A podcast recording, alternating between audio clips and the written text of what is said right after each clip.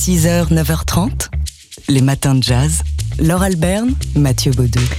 C'est une BD qui sort aujourd'hui aux éditions Futuropolis et qui célèbre un combat de boxe qui a eu lieu il y a 50 ans presque jour pour jour. Elle s'intitule Le combat du siècle. Scénarisé par Loulou Dedola et dessiné par Lucas Ferrara, cette histoire du combat entre Joe Frazier et Mohamed Ali le 8 mars 1971 au Madison Square Garden. Un combat qui allait bien au-delà du ring puisque les deux champions euh, incarnaient à eux seuls deux visions de l'Amérique et du combat africain-américain. Alors il y avait Mohamed Ali, euh, l'immense champion sur, surmédiatisé, euh, qui avait une position radicale, qui euh, faisait partie de l'organisation Nation of Islam, qui avait refusé de s'engager pour le Vietnam, de partir au Vietnam. Et d'ailleurs, on lui avait à cette occasion retiré sa licence. Et son titre de champion du monde, et le champion du monde en titre donc Joe Frazier, qui était lui plus mesuré et qui se revendiquait comme patriote. Loulou Dedola, le scénariste de ce combat du siècle nous en dit plus. Une fois que Malcolm X est mort, se fait assassiner, une fois que Kennedy, bien avant, se fait assassiner, une fois que Martin Luther King se fait assassiner, vous avez face à Mohamed Ali, Elijah Mohamed et tous leurs partisans, un seul homme, avec ses points et avec son courage. C'est magnifique. Cette histoire, elle est magnifique avec ce fameux crochet du gauche. Alors c'est vrai que cette histoire est magnifique, elle est magnifiquement euh, racontée depuis l'enfance de Joe Frazier et on, comprend mieux euh, du coup son attitude au cours de sa vie et au cours de sa carrière euh, de boxeur, son enfance qui a commencé ben, dans les champs dans le sud des États-Unis. Et son fabuleux crochet du gauche qui bah, battra Mohamed Ali ce 8 mars 1971. Il y aura deux autres matchs, tous deux remportés cette fois-ci par Mohamed Ali. Le combat du siècle, c'est une BD qui sort aujourd'hui aux éditions Futuropolis. 6h, 9h30, les matins de jazz. Laure Alberne, Mathieu Baudou. Ce dimanche, Barack Obama a inauguré l'infrastructure de ce qui va être l'Obama Presidential Center, c'est-à-dire euh, un ensemble euh, immobilier, une, structure qui va accueillir notamment euh, la librairie présidentielle de Barack Obama, mais également un musée et encore plein d'autres choses. Oui, il, sera question d'échanges culturels, d'échanges économiques, d'échanges d'idées également. Va être situé ce, bâtiment dont la date euh, véritablement d'ouverture n'est pas encore annoncée. On nous l'annonce pour le courant de l'année.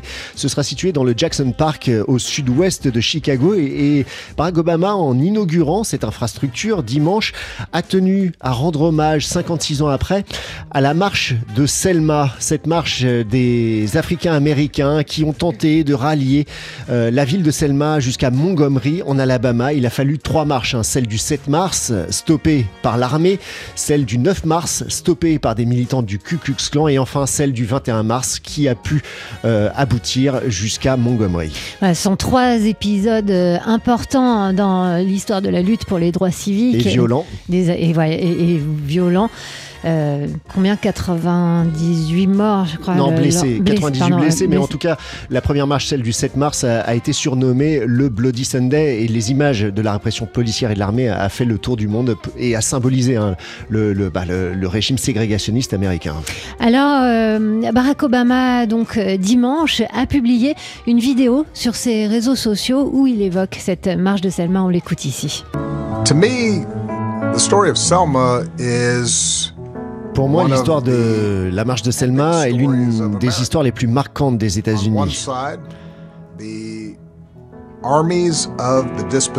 D'un côté, des foules de personnes dépossédées, marginalisées, et ces personnes dont la voix ne comptait pas marchaient ensemble, guidées par un jeune homme de 25 ans vêtu d'un imperméable et d'un sac à dos. Et de l'autre côté, on voyait le pouvoir de l'État, incarné par les forces armées, et qui utilise la violence pour faire perdurer ces statuts établis et avec eux les privilèges qui en découlent. Voilà, si vous voulez en entendre davantage, rendez-vous sur les réseaux sociaux de Barack Obama. 6h, 9h30, les matins de jazz. Laure Alberne, Mathieu Baudou. Et c'est notre rendez-vous régulier avec Tonton Serge, celui qui nous raconte des histoires, et en l'occurrence des histoires de cinéma d'un temps qu'il n'a pas connu et qui pourtant il connaît, que pourtant il connaît comme le fond de sa poche. Ouais, Serge Brombert, le patron de Lobster Film, qui est euh, bah, l'archéologue du cinéma, qui va chercher des bobines oubliées pour les restaurer, qui nous fait découvrir des pépites de l'histoire du cinéma. C'est le retour de ces spectacles Retour de flamme. Le principe est simple et délicieux diffusion d'un film, projection d'un film, de plusieurs, de même, plusieurs, c'est des de- courts-métrages. souvent, euh, illustrés, enfin expliqués et contextualisés par Serge Brombert, qui les accompagne lui-même au piano. Et en effet, c'est délicieux, c'est jubilatoire, c'est un grand moment de partage.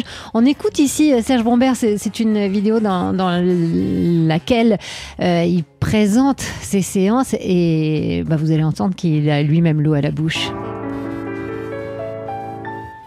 L'idée qui préside ma vie, c'est d'essayer de retrouver des films perdus dans les caves ou dans les greniers. Il y a la moitié des films tournés dans l'histoire du cinéma qui sont perdus, de les restaurer pour les plus époustouflants d'entre eux et de les montrer.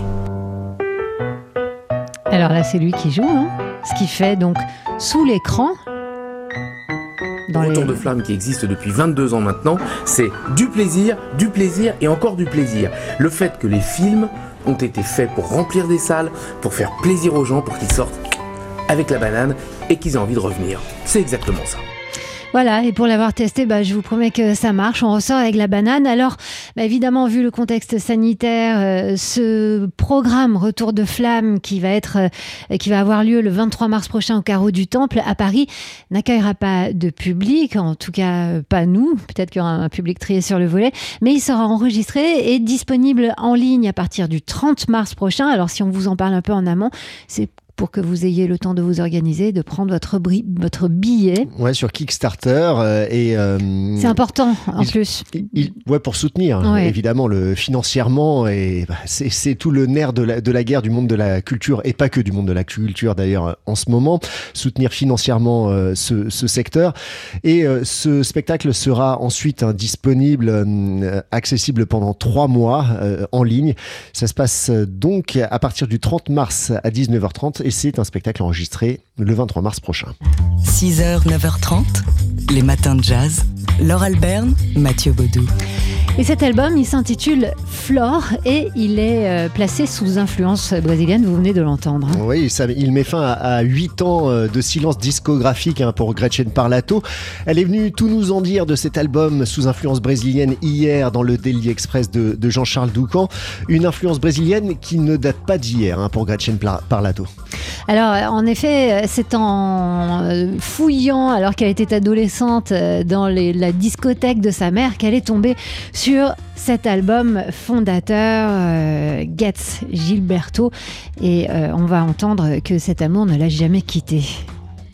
Had found a love of Bra- of you know Brazilian music when I was young. I was about 13 years old when I Je suis tombée amoureuse de la musique brésilienne quand j'étais jeune. J'avais discovered, 13 ans uh, quand j'ai découvert la bossa nova, his Gilberto, sa voix, son jeu de guitar guitare, son phrasé. Et Jobim. so it was a- an C'est un amour de jeunesse. J'ai été marquée très uh, jeune par cette musique. a theme of this album is that sense of Le propos de cet album, ça a été l'occasion de retourner avec mon passé, avec la nostalgie de cette découverte musicale et, et de cet amour qui that n'a jamais disparu. Um, so it seemed really fitting to just have something that was very contained um, and, and precise and detailed. Et um, la with the rencontre avec euh, of Marcel Camargo, donc euh, le musicien brésilien avec qui elle a enregistré cet album, m'a permis de donner cette direction et cette couleur brésilienne à la musique euh, de ce disque intitulé Flore. Donc, Marcel Camargo, donc guitariste originaire de, de San Paolo, Gretchen Parlato, qui est aussi associé, évidemment, on dira dans ce disque, au pianiste Gerald Clayton et au batteur Mark Guliana.